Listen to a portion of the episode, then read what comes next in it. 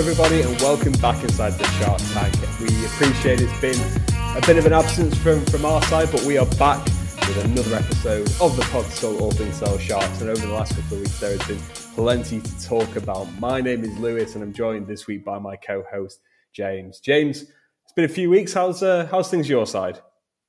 Yeah, all right. I mean, it's been a weird end to the season, isn't it? Mm. Sale playing one week, off for three you know, back for a couple, off for another two. I don't know who's managing the uh, the calendars, but uh, you have to be a pretty hardcore rugby club rugby fan, I think, to to see to see the current situation through and the season through. The good news for us is it's worthwhile at the moment mm.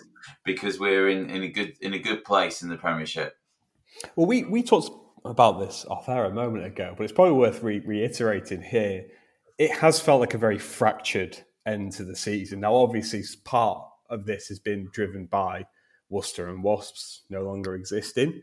Um, but you know, Penny, for your thoughts just on what, what, this means from a momentum perspective, like for Premiership rugby as a product as a whole, you know, how have you sort of taken this season in terms of what it actually means for the wider game? I think it's very difficult for the wider game. Um, you know, rugby is about habit especially professional rugby as a supporter. I mean, you know, you, you, want one week to be away. You might get the odd fun bus with the with the Sale Supporters Club, um, and but but generally you'll go to the home games every other week, whether it's a Premiership game, a Cup game, right? Um, and it's just been all over the show. I think we've had one home game since since New Year. Um, so if we have a home semi final, it's only the second time since New Year since since 2022. Um, so I don't know how they expect, you know, if they're trying to build a sustainable game, I have literally no idea how they're expecting clubs to do that, honestly, in the current um, state of affairs. And we know that the Champions Cup and Challenge Cup's an absolute shambles as well. There's just, you know, there's not enough at stake in the season. You know, when you've got eight teams out of 11 qualifying for the Champions Cup, I mean, it makes a joke of the whole thing, honestly. So stop. I'll stop myself there because otherwise I'm going to go on a massive rant. But I think it's difficult for commercially for the clubs and for supporters. I think it's just a turn off, honestly. Um, in terms of momentum for sale, the good news is at least that we we now have a reasonable run in. You know, including this week, Cardiff was a bit of a one-off that was kind of quite isolated, um, and um, you know we didn't couldn't face a pod after that. Um, but but we can face a pod after after winning away at Bristol. It's always nice to stick it to Pat Lam's side. You know, now we get to build some momentum now because our form since the new year has been poor. Uh, and certainly not a ch- title winning team's form. But if we can win two out of our final three games in the Premiership and then go into a home semi final um, and win that, then actually you've won three out of four going into a final and actually that's form enough to win a title. You know, we've seen the likes of Leicester and Saracens over the many, many years picking up momentum at this time of the year. So the win was important against Bristol. Um, and yeah, we hopefully have that momentum now. Yeah, so just on that topic, then, the reason why we brought this up straight off the hop is it has been a really weird second half of, of the season. And to that point about home games, the Sale played Leicester at home 31st of December, so that's New Year's Eve. Since then, there was the uh, the Champions Cup game against Toulouse at home on the 15th of Jan. There was the uh, Bath game in the Premiership Rugby on the 28th of Jan. And that's it.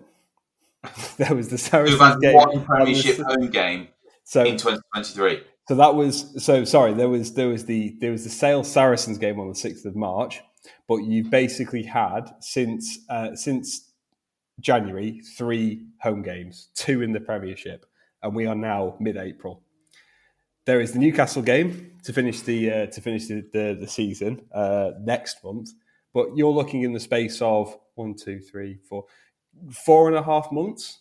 You will have played four games. Like, how on earth are teams supposed to build momentum? How on uh, both on the field and off the field when when the fixture list is so sporadic? It is it is crazy. So two Premiership games this year before the Newcastle game to, to end the season. Just crazy. But that's why uh, Friday night's result, 36 points to 20 away at Bristol, is just so important because in a season which has certainly um, not gone the way most people uh, uh, anticipated, particularly fans of teams that don't exist anymore. Um, this was the this was the get right game. The Cardiff game a couple of weeks ago was a bit of a non-event. This was the chance for Sale to really start to get the season, well, so the end of the season right back on track, and he did that in pretty convincing fashion. I think, James. What was your takeaway from this? Bad conditions, away from home, Friday night, Bristol in a, a slight uptick of form. This was a pretty good job done. Yeah, and actually Bristol did have something to play for because of the ridiculous eight teams qualifying for the Champions Cup you know, when you've got a stadium as big as Ashton Gate, you really do need to be in that competition because they do get good crowds there. Um, a quite a, yeah, it was quite a reduced crowd for the Sale game. It was noticeably reduced compared to most of their other fixtures. You know, so they don't want too many of them in the Challenge Cup last year. So they had something to play for. Um, they've also been a bit bruised by playing Sale. Like we, we definitely have one over them. There's no question about that. They do not like our physicality. But having had that you know, reverse against Cardiff and played really poorly. You know, we've had a couple of really poor outings recently. Plus, we've been carrying a couple of injuries, you know, in the squad.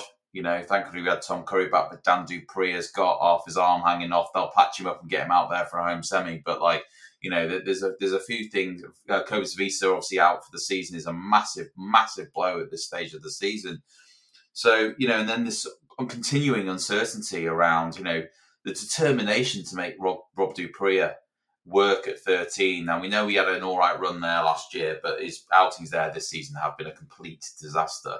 And so, you know, really fair play to the coaching staff for being really sticking to that. You know, they are determined to, to, to give them a run of games because that's the only way that you can make the 13 channel work is by playing a run of games. So you can't really just have to do it for two or three games and then stop if this is you know they would have made a decision maybe six weeks ago when it was obvious that George Ford's fitness was was holding that, that this was just something something they were going to commit to and if it's not worked by the home semi then they'll kind of maybe make a decision then um, you know because Sam James has had a good run of games he knows 13 he could probably just slot straight back in so you know they've they you know there's a bit of uncertainty around the squad so to rock up down to Ashton Gate and really squeeze them out like physically squeeze them out again. We've seen it a million times. But what I was really impressed with was ball control, not in great conditions. You know, our kicking game out of hand from nine and ten wasn't brilliant, but but just the actual um, skill level of keeping the ball in contact, going multi-phase, has still allowed us to move up the pitch, even though our kicking game wasn't completely on. And I thought George Ford's kicking at goal and his drop goal especially just showed his awareness and his game management um, you know, he's, he's he's such a quality player, and and actually looking at him, it was the first game we've seen him in a Sale jersey at ten, where it was he was recognisable as the George Ford that we've seen in a Bath jersey, in a Leicester jersey, in an England jersey. Um, and that bodes really, really well because we've got two more games just to just to continue playing him basically now. I mean, they, they might think again about playing him at Gloucester. I think we'll talk about that in a bit about how we select on on that artificial turf. But yeah, I thought I was very very impressed. I mean, what was your what was your take? What were the key the key learnings from the game for you? I mean, I'm glad you touched on George Ford because I mean, this was to your point the first time where it really felt we had a George Ford caliber player in our team versus some of his prior performances where he's been solid whilst being probably unspectacular. This was a real sort of example of how a player like George Ford can elevate your team because actually we win by 16 points but 21 of those 21 of our total points haul came from the boot of George Ford didn't miss a kick all game three for three for conversions four for four for penalties and obviously that drop goal as well. It's a dying art in the game the drop goal and it just shows very clever game management. Uh, obviously the actual technique behind it was very impressive as well. He had Fitz Harding you know running him straight down uh, straight down his channel. Um, that to me was the game where you start to see how um, the two, three, five point wins of the past become two tries plus wins. And I don't think it was all down to George Ford. There was plenty of impressive performances. The Currys get a lot of mentions in our three word review, so spoilers for that in a second. But for me, this was the first game where it's like, okay, we've got a world class 10 uh, at fly half, pulling the strings, uh, you know, making a difference and, and making it for turning a narrow wins into comfortable wins. And that is such an important step about where this t- sale team is going to go over the next year, two, three years, because you can't pay George Ford the salary he's on if you're not getting those types of performances, particularly in a league where the salary cap is going down. So just really, really impressive from him in particular. And it bodes very well for the end of the season where his experience, his his skill set, his ability to run games when the pressure is on at its most severe is going to become even more important. And it just raises the ceiling, I think, of where Sale could go this year a little bit higher than it was maybe with Rob du Preez at 10 or even AJ MacGinty at 10, who, by the way, had a fantastic little uh, little chip kick for uh, for one of Bristol's tries. We've seen that one a couple of times before. That was a lovely bit of individual skill. So I wanted to call that out as well. Um, but just look, job done. This is a Bristol team that is, you, you know, in theory, still in contention for. Uh, I mean, up until last uh, this week, in theory, we're still in contention for a top four place. Um, even if it was by quite slim margins, you know, they're on a decent, a better run of form. They had something to play for. You know, this was a bit of a not a banana skin game for Sale, um, but it was a, a, potentially tough outing. And you could have certainly seen, as we have done this year, Bristol turning around and putting 40 points on us and just winning like it's nothing. So the Irish game a couple of weeks ago was an example of that. We've seen Bristol do that to a couple of teams this year.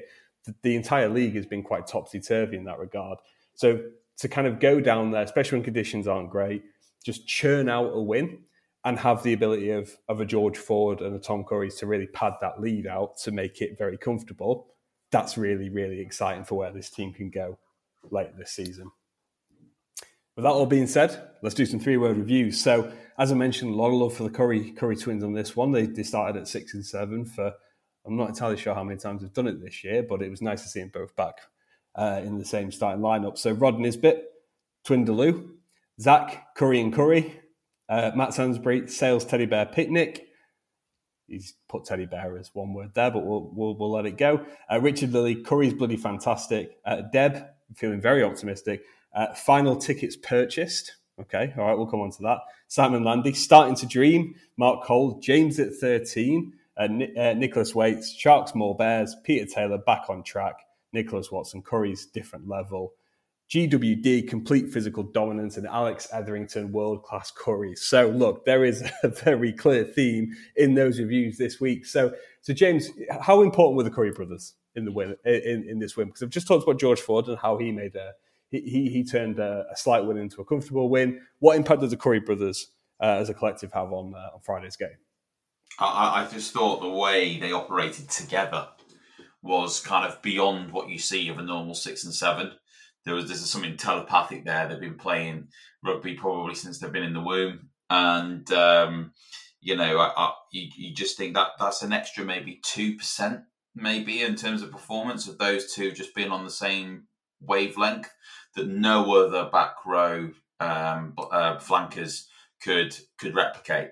And it makes you wonder whether for England that's something they should be trying. I've thought for a long time that Tom Curry's best position is six think it was a, the right decision. Eddie Jones putting him there alongside Underhill at the last World Cup, and he hasn't really played there since the last World Cup uh, for England, maybe a couple of times. Um, but I, I think that's his best position now. He's slightly less mobile than he was, but his physicality is absolutely outrageous. In the first half, I thought Ben Curry was outstanding. His one of his best performances, first ever best performances in a half for Sale ever. Um, he was just everywhere, tackled everything, loads of turnovers, good carrying, obviously a great try as well. Very poor tackle from uh, Laheath. Even so, you know, he, he Ben Curry was on it, and then the second half, I think Ben took a bit of a knock to his shoulder, so he might not be around next week because uh, we shouldn't be taking any risks whatsoever with him. But Tom Curry just got stronger and stronger and stronger. He's only played that Northampton game pretty much since pretty much since maybe like beginning of February, maybe even January. So he's been he's he's not played much rugby, and I just thought he got stronger and stronger. Got 80 minutes under his belt, and you know the commentators are absolutely right. Basically, if you're playing Sale, do not run at a Curry because they're so physical. They smash you in the tackle, like smash you, and then the other one just turns you over because they're stood right next to each other.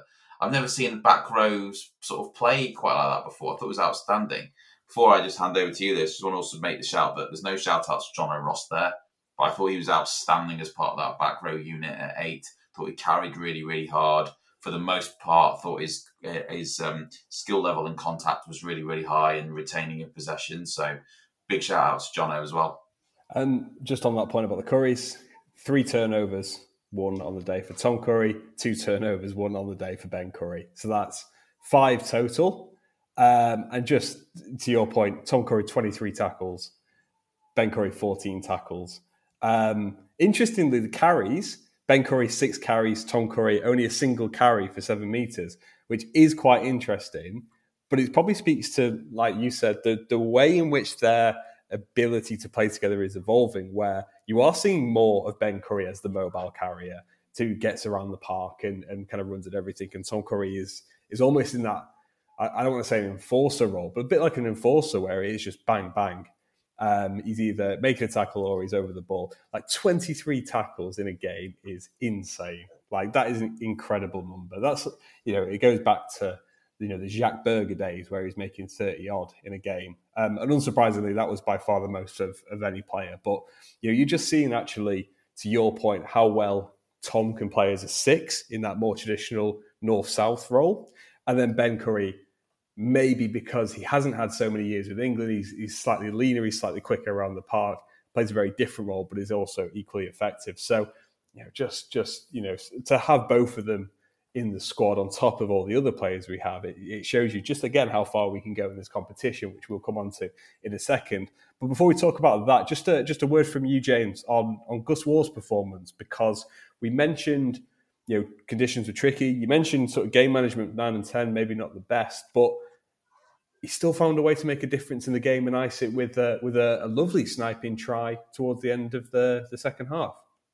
Yeah, absolutely. I mean, and also the length of time he stayed on the pitch, I think, shows how the coaching staff feel about our the selection at nine. Now it's very, very clear mm. um, that Gus Warr is, is out and out number one. 69 um, minutes, uh, in yeah. case you're interested, listeners. 69 exactly. Minutes. You're Raffi on the bench. Um, you know, you, you'd expect Gus to be coming off at 55, maybe. So I think it goes to show how they feel that his game management is far superior. Also, the way he's obviously, you know, he services the tens. You know, the, the coaching staff will be speaking to George Ford. They would have spoken to Rob du Preez. And, uh, you know, the consistency of his passing off both hands is exceptional. Also, you know, he's a proper wind up merchant. I mean, the thing that you, if he played for any other team, we'd hate him we we would really hate him because he's an absolute knob. Uh, but we love him because he's been a knob to all of our uh, opponents. and uh, you know, he's uh, when he when he makes a tackle on a forward, he, he gets up and he pats the forward on the on the on the arse, and and he, and he says something to them, which probably will be something around, uh, you know, you're you're a really really big lad now about one foot one, and I've just nailed you, kind of thing. So no, he, he's he's you know, there was a lot of chat. We'll talk about this in the season review, I'm sure. Um, but lots and lots of chat about how Sanderson made a mistake not going to market to get a nine, like an experienced nine. Everyone was banging on about Joe Simpson, who barely played for us when he arrived. You know, Gus Warr is now the out and out number one. Raffi's got a lot of work to do to get this shirt back. Um, and I'm sure with a proper preseason and everything else, he'll come back strong. That's what Raffi needs. He's just had two very disrupted years. But I still I still think that in a Premiership final, the impact that Raffi can have off the bench could be a game changer. You know, the ground, the conditions you'd imagine will be different. The pitch will be firmer, um, and uh, that will suit Raffi a, a, a, lot more. So, no, fair play to Gus. You know, he's um, uh, he's really nailed down that that you know number one jersey and number one jersey for the second place team in the Premiership this year. It won't be long until um, England or Scotland come uh, come calling for his services. I'm sure post World Cup. Well, well, we'll talk about that in a little bit more detail later on. You you, you teed that up very very nicely. Um, but I guess the main thing from the Sale game that we we do need to talk about is obviously the fact that with this win, Sale have secured a playoff spot for the second time in, in three years. Now, there's still a number of permutations of how the table might shake out.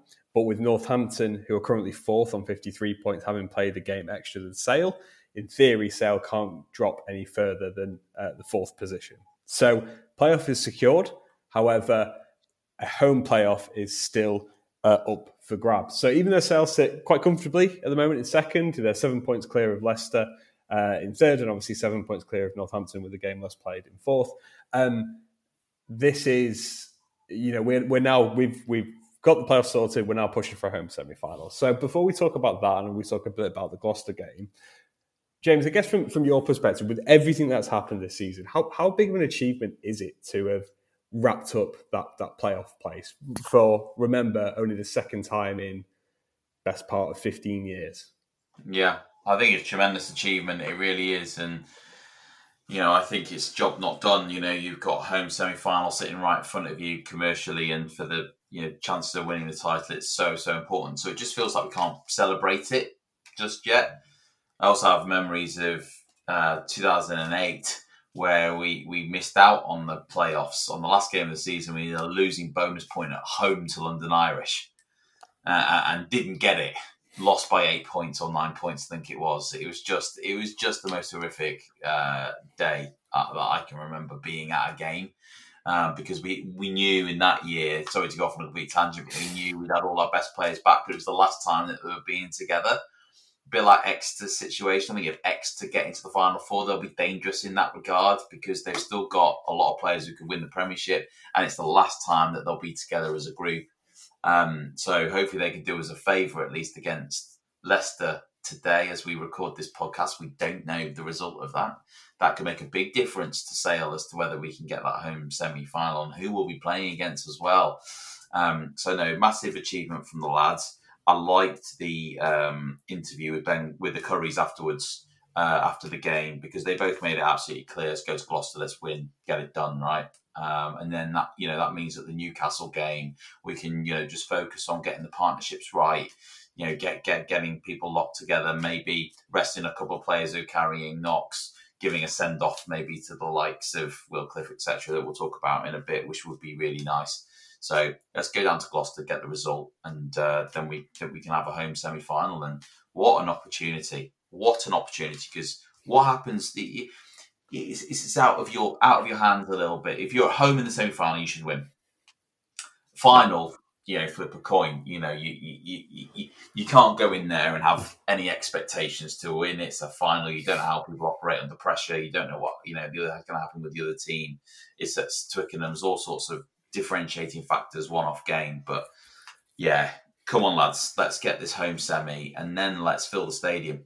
You know, Simon Orange, I'm sure, will be on it. But if we can win against Gloucester, that gives a really long run into the to, to the semi final as well, where we can be putting up massive posters at every single tram stop, every single tram. You know that whatever whatever millions we've got in the bank, uh, Mister Mister Orange, this is the time to go massive and build a stadium and you know it will be an amazing occasion. That that's a fantastic point which i must admit i hadn't already considered which is you know sales still have the opportunity to win uh, to, to get a home semi-final even if they don't beat gloucester next week. But mm-hmm. actually how much more momentum in a season riddled by lack of gains or coverage could you build with an extra week to sell tickets and to get the news out there. And look, I work in advertising, so I know an extra week can also buy you lots of different advertising opportunities on trams and tram spot, uh, tram stops, and all that kind of stuff. Like it'd be such a important momentum push to get it sorted. A couple of weeks out from the semi final, you then get to have your final home game of the season against Newcastle not as a bit of a I don't want to call it a celebration, but it's an end of season sort of carnival of rugby, right? You send off Will Cliff, you send off the players who might be leaving. You, you, you know, you get game time with Ford at ten and du Preez at thirteen or whatever.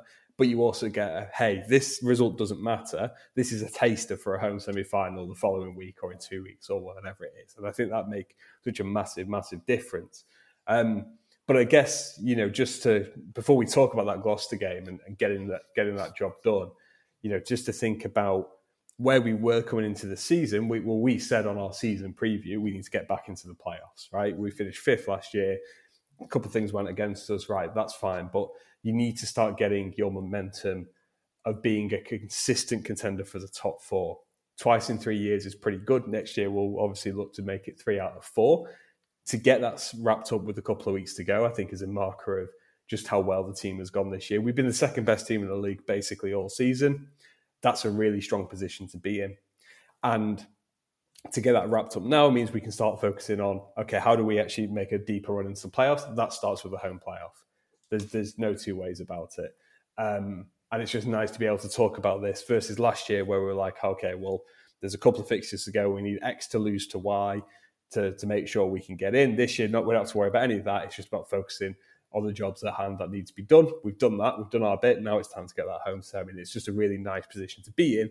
And again, is a you know, it's a testament to the project that's happened at the club over the last couple of years, where it's not just about sneaking into the playoffs on the final day, which we was kind of there or thereabout under Steve Diamond, um, in the Steve Diamond era, I should say. It's now about okay, well, we've got our playoff space secured a couple of weeks out, and now we can push a bit further. I think that's a testament to whether how how much the club has grown in the last couple of years. Um, with all that being said, then we've got a job to do next weekend against uh, against Gloucester. Um, James, what do we need to know about this Gloucester team and where they are in, in their season uh, as we look ahead to, to that fixture next week? Well, that, well, their 2023 has been a complete shambles. They, they, they, they've had two guiding lights in, in Europe. One was a away win in Bordeaux, which is, you know, let's say that's more than rare. Um, and then nearly going all the way against La Rochelle as well, which was an outstanding performance. Probably the best performance I've seen from a Gloucester side in a long time. Um, but lost. Um, they've only won once in the Premiership since I, I think before Christmas. So I mean, they're, they're, they're, in not a great state, and then to lose at home this weekend to Bath, who can't play rugby. Sorry, Bath plug listeners, if you're listening to this pod. Um, but uh, you know, the, Bath are finding a little bit of form. Don't get me wrong; they're starting to get there. I think there'll be a fixture next year that they're going to be much more difficult to play again. But for for, for, for this season, you know, Gloucester needs to be winning at home against that Bath side. Um, they, they, they've struggled for consistency at 10 for some unknown reason. They've just gone and played really 12 trees there for the last few games. For solidity, kicking a goal obviously is, is excellent. Um, and, and, and Santi Carreras has been back to 15. But where they were, I think that their ceiling is obviously without Hastings, which is a big blow for them not to have him around. That is that's tough. Um, but you know, Carreras is international ten, um, has played some brilliant games for Gloucester in, in that position. You just feel now with with just a couple of games left, they need to go with him. You know, because they've got nothing to lose. They need to get into the Champions Cup for next year. Um, so they're, they're not in a great place to be honest. But you know, Gloucester's one of those cities. These players are now going to be walking around Gloucester all week having lost the Bath, and they're going to be feeling ashamed and every single coffee shop owner, pasty shop owner, or whatever they're visiting are also ashamed of them. and they are going to come out of the blocks at the weekend, firing, especially in, in, in the pack. Ben Morgan's last season, he's going to be giving it absolutely everything. You know, they've got some, you know, Ackermann play, players like this, strong physical physical players. So I think, um, you know, the other aspect, of course, is that we don't go brilliantly on a 4G pitch. Uh, we never have. And, um, you know, that, that will also impact our selection as well. And, and that's the question I was going to ask you, um, Lewis, is, you know, we've often rested the likes of Tuilagi. George Ford's coming back from a knee injury. You know, um, we've got other players who have had significant leg injuries. What do, what, what do we do around selection for this game? Because, you, as we said, ideally you win it and then you're just advertising for a home semi. But do you also want to risk some of these players, Ben Curry, Dan du Preez, or Carrion Knox? It's a really interesting question because we are increasingly seeing this as a consideration across the league, which is four or five teams in the comp have 4G pitches, and there are some players who whose knees just don't work anymore on that sort of surface. I don't think we'll see Tuilagi play on on um, I think it's is it Saturday, Sunday? I can't remember. Um, this weekend, right? Because yeah, Saturday. A, yeah, when you've got a glass cannon like Manu Tuilagi, you don't want to do anything that's going to like push it over. And obviously, the 4G pitch it does it does put more wear and tear on these. It does put more stress on certain body parts. You know, we and we've seen it with a number of players now, not just at Sale but but elsewhere. And I don't know what you do about that. If you're Premiership Rugby, you know Manu Tuilagi, one of the most recognisable players in in in the game, in the worldwide game, can't play in six six fixtures a year because the pitch surface might aggravate his long-standing knee injuries or, or whatever. Like I don't know how you fix that. From a Sale perspective, there should be enough here to beat this Gloucester team. This Gloucester team, you know, they're, they're, they're, usually pretty good at home. We know King's Kingsholm can be a bit of a fortress, but with where they are in, in this season, off the back of that loss to Bath, nothing really to play for in theory.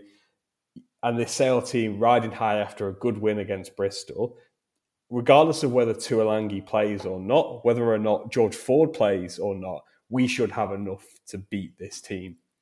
And I think that's the way we have to look at it, which is let's not take any risks. Right? Tuilagi, you know, stay in Manchester for the weekend. George Ford, you know, invite Manu around to your coffee shop in Oldham, that kind of thing. Um, anyone who's you know got got these niggles don't play. We should have enough to to get through this. Um, I'm not going to say comfortably, but there should be there, there should be enough in this team to pick up the points that we need. That's the approach I would take, which is you have to make sure we get this home semi final. It's so important that we do, but you can balance that against uh, resting some of your players who might not go particularly well on that sort of pitch because of where we are, Sale versus Gloucester in round 19, oh, sorry, round 20 of the competition this year. That's my approach on it. I don't know if there's any any dissent, dissenting view from your side or. No, I think you've got to, you've got to play safe with the players. Uh, I think the only one that will be considered out of the kind of the. So I don't think Ben Curry will play. I don't think Dan du Preez will play. You know, I think we'll we'll we'll probably go with Curry and Doug Dale in the back in the back row, uh, with Ross going again at eight, um, with Jean Luc going again in the second row because he's gonna he's gonna finish the season in the second row, Jean Luc. Um, so you know he needs to play. I think in that position, he's not played there much certainly in 2023. So he needs to get that game time under his belt. And being without Visa, we just are a bit short in the second row, honestly. And and you know, Josh Beaumont, fucking hell, I mean, do you really, you know, he's had some serious leg injuries, and uh, you know, we really need his nows coming off the bench if you're going to win the Premiership. Honestly, you know, going straight to Groves, you know, or Bamba or someone like this. Uh, Postlethwaite we've not seen, so I, I don't know what's happening there. Um, but you know, we I think that's too much of a risk as well. So I think that I think they'll go with the same second row starting um, with probably Groves coming off the bench and resting Beaumont. Um, and then the front row, I think, the front rows will all stay the same. I mean, Akker has been struggling, but more with neck injuries. So I think that you know they'll go again with with with the same front row, six front rows going down there, and I think that that that's absolutely fine and, and keeps it all nice and mobile. Um, I think the only question maybe is whether you know Gus Warr's always got everything bandaged. you know, with, with whether he, you know he maybe moves to the bench um, and uh, you have Raffi start just for, for, for this game. I think the only one they'll consider is George Ford because getting him a run of games seems really important, and to have another week off and then and, and then another wait for two weeks to the final and all this kind of stuff, and then asking Rob to move back to 10, to move back to 13, disrupts that as well. I think they'll go with, with, with either Ford and Rob again or, or Ford and James for this game. They'll, I think they'll keep George. It's a bit of a risk, especially because he's had a you know difficult injury there. But I think he'll want to play, and I think if we're going to win the Premiership, he probably has to play. But don't get me wrong, it's a there's a risk there. Too long he won't play, so I imagine that Mills will come in at twelve um, he seems to be the sort of the, the, the player who's going to see through the season as the backup. We know that Doherty's back from injury, but he's you know very very serious injury. You do not to to his leg. You do not send him on a 4G pitch from out cold. Um, you know, to suddenly play a Premiership game out of nowhere at the end of the season. You know, if anything, he should be going off like um, Ewels is doing to South Africa to finish the season. You know, that's what we should be thinking about Doherty. You know, can we get him some club rugby in Australia or New Zealand um, over the uh, you know over the off season really, so that he can come back at some with some sort of fitness and momentum. So, so I, Tuilagi doesn't play, Mills plays. I think there. Uh, I think Roebuck will carry on. So you, the only there might be some rotation on the wing just to give Reed some game time is the only thing I'm I'm I'm, I'm thinking there. Um, yeah. So um, so yeah, I, I think there will be some of those players, but I think they'll go with George. Yeah, I mean, I think, like you said, from a tactical point of view, it's it's hard to once you take away the potential injury risk. There's it's hard to see there being too many changes for the team that that's just beating Bristol. Like you said, I could definitely see a, a world where Aaron Reed starts over Tom Rowe, but that seems to have been the pattern so far this season. You know, I know Flaherty's kept his spot on the, the left wing, um, but other than that, like I can't see Jason Woodward getting a start over Joe Carpenter. You know, we've not seen much of Luke James. You know, he he might be an option at 12, but uh, to your point, we've seen Ryan Mills in that position a, a lot more frequently. Um, you know, whether or not you use this as an opportunity to give Will Cliff a, a, an opportunity off the bench, if Gus Warr does need the break, or if Raffi, you know, Raffi's had a lot of injuries, whether he can play on the, um, whether or not he can play on that sort of um, pitch uh, you know, remains to be seen. Um, and yeah, I think that, that basically makes all of your uh, all of your selection calls for you. So, with that being said, um, what's your what's your verdicts on this one? Away at Gloucester, tough place to, to travel down to, but Sale in good form, Gloucester in poor form. How do you see it working out? Twenty-two all draw. Wow, would that be enough to to get us a uh, home semi final? well, no, I think we need three points, don't we, to guarantee. So, um, if you know what, if it's like a thirty-three all draw, uh, then if we got a try bonus in that as well, then that would be enough, right? So let's. I'm going to change my mind. Thirty. Weather's going to be good, very good. I think next weekend. I'm going to do thirty-three all, and Sale get three points and get a home semi final. All right, that's a that, that, that's a pretty good uh, summation. Then I, I think so. I think so. Win this. I think it's a bit like the Bristol game where we just overpower them, we just bludgeon them. I think the depth we have in our squad now, with that little sprinkling of stardust, I, I, I think will be enough to get past this Gloucester team, who I think will cause us real problems. But I just think we'll have we'll be able to you know just pick and drive or maul over the line a couple of times, and that'll get us through. So I'm going to go Gloucester twenty seven, Sale 34. Um, so it should be uh, an exciting game regardless. Um, so obviously that's the that's the on-field stuff discussed. But obviously, having had a couple of weeks uh, off, there's a bit of off-field news that we wanted to to round off the pod this week uh, to uh, to to round off the discussion on this week's pod. So we have uh, both a lever uh, well, two levers and a, and a, joiner to discuss. I, don't think we ever actually got round to talking about the confirmation that Sam Bedlow will be rejoining the club from Bristol for next season. Um, James, you know, I admit it was a couple of weeks ago now. What was your what was your thoughts or what was your reaction to the news that Bedlow would be rejoining the club next year? Well, it's always good to have you know a lad from the northwest come in because you know it's a real part of our, our identity He's also a good kicker at goal and long distance kicking as well. Um, his kicking out of hand is excellent. Um, and, you know, he's a really nice little ball player, really. You know, he's a really good kind of sort of backup to Sam James, really, just with the mm. right peg rather than the left peg. You know, he's, he's, he's he can play 10 at a push, so he's got that sort of skill set. He can play, he's, he's now big enough to play 12 uh, and defend from a square position, which you know Sam is, is, slightly less good at. You know, so he can get us over the gain line, and he's also can play 13. So I think that it really just gives us a lot of options there, especially off the bench as well, and just that sort of depth of squad player really, really important.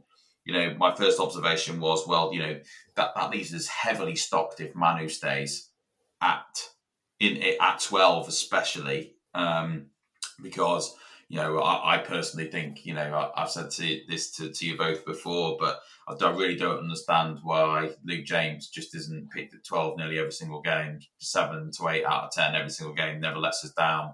That's his main position, what's going on kind of thing, especially now Carpenter's on the scene. But so so he's in the squad. Is he just going to be covering 15? We imagine, you know, maybe Sam Hill and and and, and Mills might be might be leaving the club. So that does take two 12s out. But you know, Doherty is back. Uh, Moises White as well, the young lad that we signed from Wasps. He can play 12 or 13, but you know he's a solid player in that position. We've got Joe Bedlow as well. I wanted to ask you about Marcy White actually, because I don't think we've had the opportunity to really discuss him either.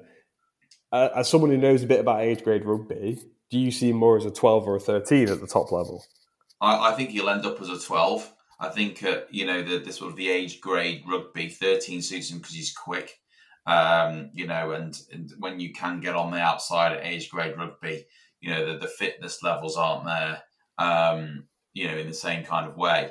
Uh, but also, England tend to play generally at under 20 level, they pick 10s at 10 and 12. That's been the, the history of, of England in the 20s for, for a decade or more.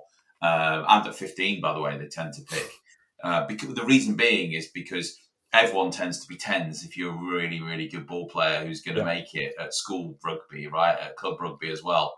And it's not until you get into the professional adult environments where you're multi age group, uh, you know, where you, you actually go, I'm more of a, actually at this level, I'll be more of a 12 or even a 13 like Sam James.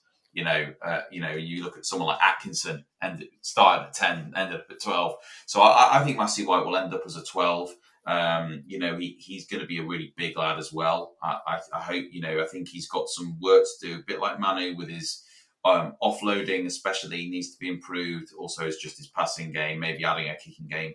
Um, but I, I, would like to see him coming through next year, um, starting to make an impact, uh, maybe in the cup competitions. So, you know, obviously that's going to be difficult if he's got 3,000 people ahead of him in the pecking mm. order.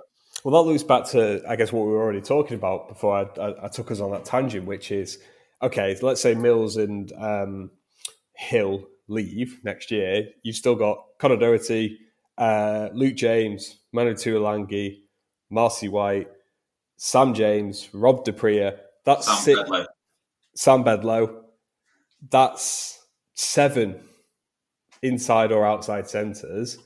And then you're adding well, sorry, Joe Bedlow, and then you're adding Sam Bedlow to that as well. So even if you ignore Joe Bedlow for the time being, you're still looking at six players potentially who could play those two positions ahead of Bedlow joining the squad.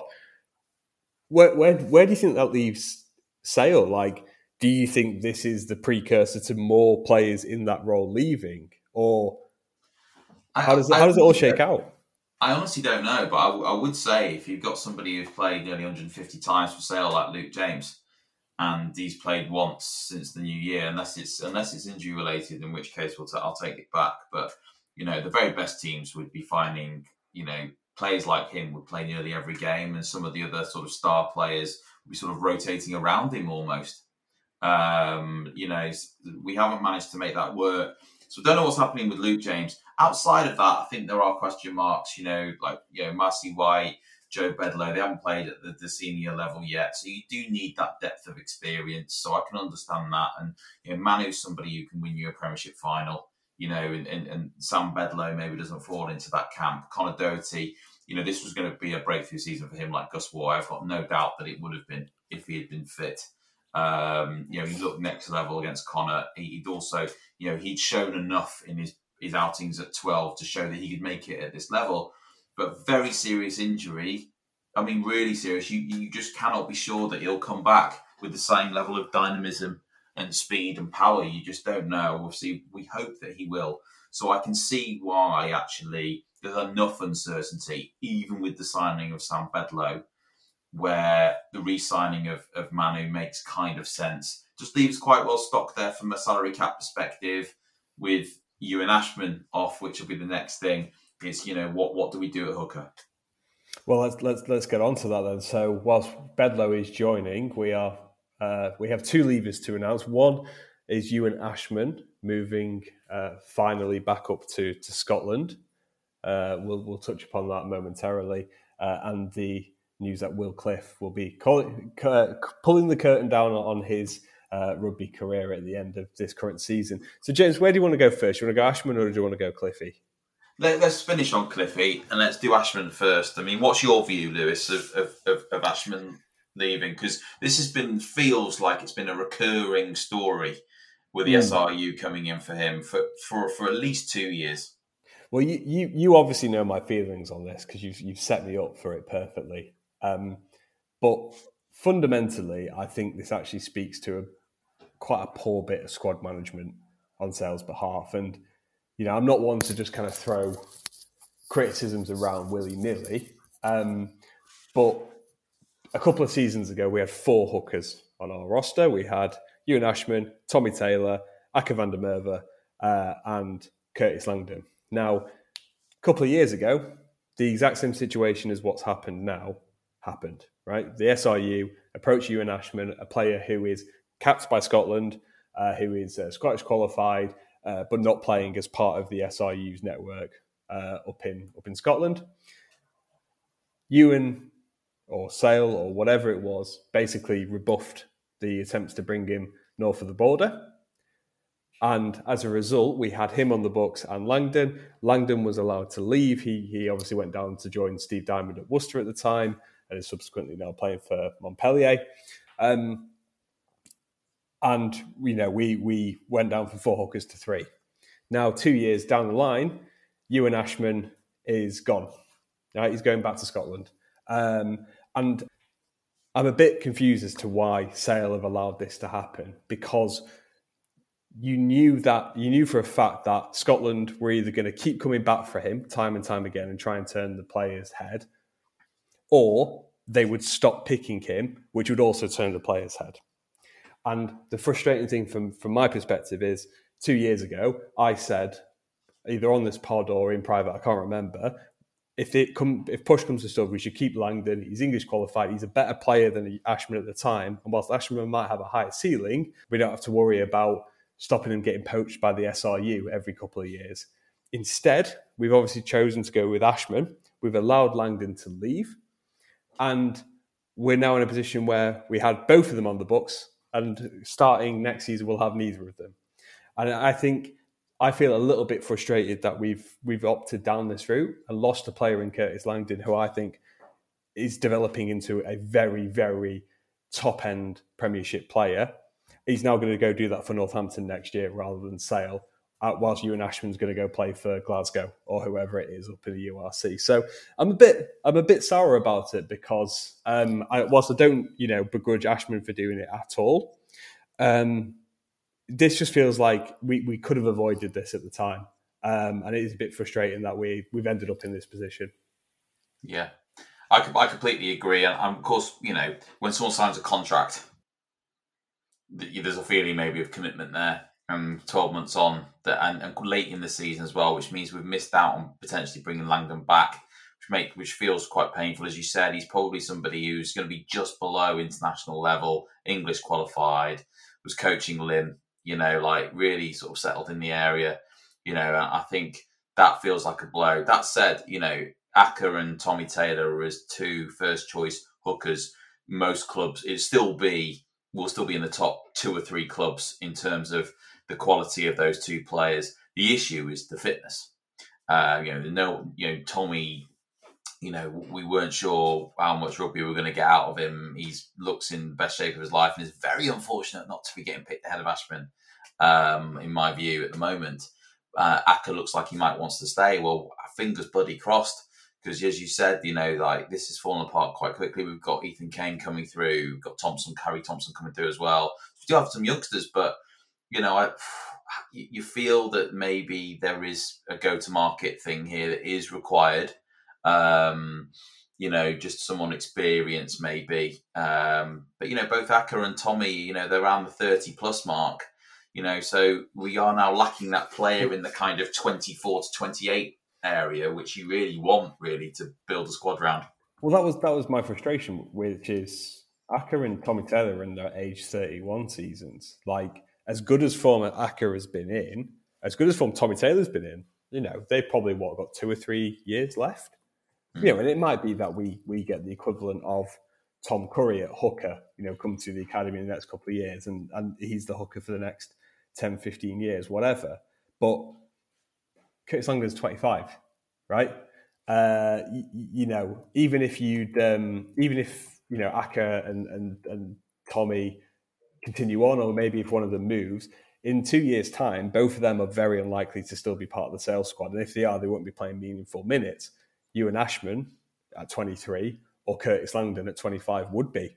And I think that's the frustrating thing, which is it just kind of feels like we've we you know we had a, a, surplus of hookers. We've maybe not managed it ideally. And look, you know maybe it was Curtis wasn't going to re-sign at Sale anyway. He wanted to play 30 games a season. We couldn't promise that, and and Worcester could, and that's why he left. And I get that sometimes these things are out of our control, but like I said, it, with the benefit of hindsight, it's just a bit frustrating that we have now left with two hookers, both of whom are the wrong side of 30, and we are now potentially having to go back to market with the salary cap is lower to try and find someone else who can come. Yeah. And, and at the end of the season, yeah, where everyone's signed everywhere else, so I think that's going to be a, t- a, t- a tough one, um, and probably have a holding position, won't we? I'd imagine for a year or two before we can get fully back on track on that. Because you say that you know the succession planning there is is a lot more difficult now. Um, but on to nicer topics. Um, you know, Will Cliff, two hundred and odd games for Sale over two stints. Uh, he obviously went off to Bristol for a couple of years with Mark Jones and then came back.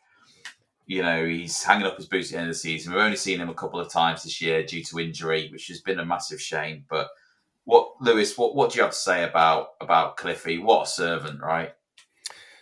I've just pulled up his numbers uh, from All Rugby, which I've mentioned a few times on this pod, but is a really good resource for actually getting up to date career figures on, on players. Um, 176 appearances for Sale over the best part of, of 10 seasons. Uh, obviously, like you said, had a couple of uh, had a couple of years down at, at Bristol, which you know we'll conveniently forget. Um, otherwise, he would have been a one club man. Um, but yeah, look, you know, fantastic servant for the club. Um, someone who, you, you know, be, being honest, has, has, never been a world beater. You know, he's never he's never really pushed for for England uh, recognition.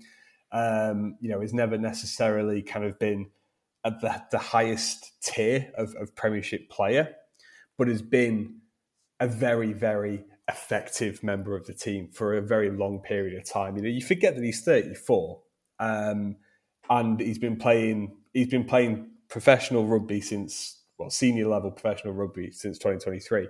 Sorry, 2013. So you know, over the course of 10 years and you know 200 plus games at the highest level, you know, he's certainly made a mark and.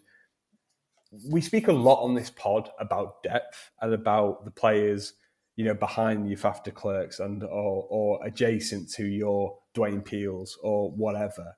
And, you know, Will Cliff, it's important to, to recognise players like Will Cliff because even if, you know, their, their amount of appearances are, are going to diminish, you know, year over year, having dependable members of the squad, proper game managers, people who can, you know, lend a voice to the to the younger players in the team, I'm sure Gus Warr and Raffi Quirke will have experienced plenty of mentorship from Will Cliff. And also having him as a foil to a player like a Faf de Klerk, who is, you know, a superstar at the position, but maybe not always what you need, I think is is so important to building a, a, a cohesive team that can win things consistently. And I remember in those first couple of years of de Klerk uh, joining the squad, how valuable it was to have a an English scrum half with Premiership experience who knew how to game manage and could box kick, um, you know, consistently. You know, and at times kick sticks as well. Uh, you know, he had a couple of appearances in I think it was 17, 18 where he was doing the goal kicking. You know, these are the sort of things that unless you're a sicko like us and just watch Sale every week for you know 10 plus years, you just miss. But it's those moments when you come to the end of a player's career that you remember and think actually that's that's what it means to be a club servant. That's what it means to be dependable. And it's it's it's a it's a it's an easy link as to why Cliff is so well regarded by the Sale fan base as a very popular player uh, as someone who's got good links with the club uh, you know and Sandbach and, and a few others off the field. But for people who just watch on the field you're like yeah shit I remember when Will Cliff was having to kick at sticks uh, in 2017 because no one else would do it and he put his hand up. And like I said, it's a shame that you know he maybe never. I don't think he ever really got close to English England recognition. But one of the beauty, one of the beautiful things about Premiership rugby is you have your world class players, you have your exciting academy players, and you have this this sort of middle class of player who just turn up week in week out, do the basics right, uh, and, and, build a platform to make your team succeed. And Will Cliff, I think, in my opinion, was was one of those players. You know, and, and the fact he's got 200 appearances for Sale and Bristol is is a testament to just how dependable he was ultimately.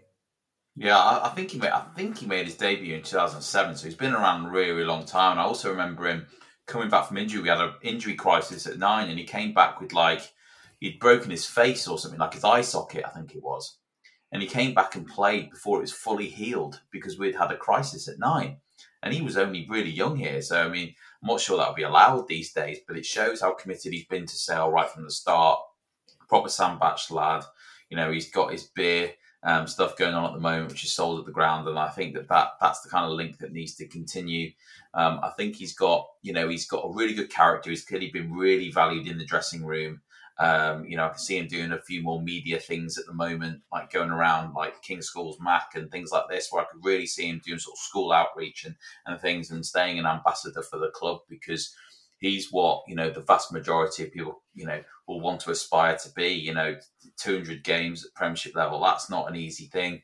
Um, you know and uh, to do it you know so consistently i think it's been fantastic. And you're right this is a really good example of where succession planning has been good and he's been happy letting Raffi go ahead of him now he'd let um, Gus Warr go ahead of him and this year you can see him out on the pitch helping someone like Nye Thomas practice box kicks ahead of a Premiership Cup game. And, and it's just like that is what good clubs are built on. You know, there's no ego there. He's in service to the club. He's in, he's helping his his other nines, and there's no doubt about it that Gus Warr's kicking game is so much better for having worked. He's not learnt it from from Fat Fizzy. you know, he's learning it from Will Cliff. Like seriously, that's where he's learned it from. Will Cliff's one of the one of the better box kickers in the in the game in the English game. So, you know, uh, very lucky to have had someone like that.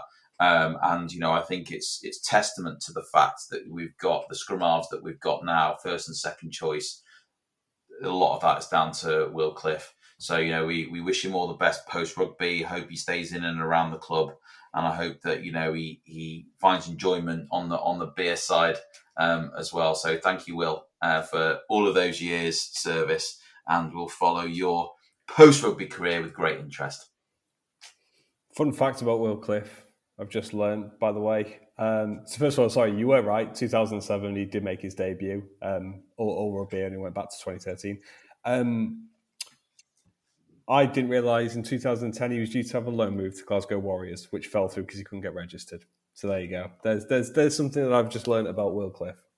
Yeah, he could have had 50 caps for Scotland by now. As a yeah, project player, there we are, Will. Something almost, to ponder. almost certainly. Um, that's the pod for this week. Thank you so much to everyone for listening. Thank you to everyone for also bearing with us whilst there's not been any rugby on. Uh, we hope you enjoyed the pod. Plenty to discuss, and, and obviously we'll be back next week after that Gloucester game. But massive thank you to James for joining me and having so many opinions on Will Cliff, Ewan Ashman, plus others. Uh, and thank you to our listeners for, first of all, tuning in uh, and also for sending in your three word review. So that's the pod for this week. Thank you very much for listening, and we'll chat to you guys hopefully with the home semi final secured next week.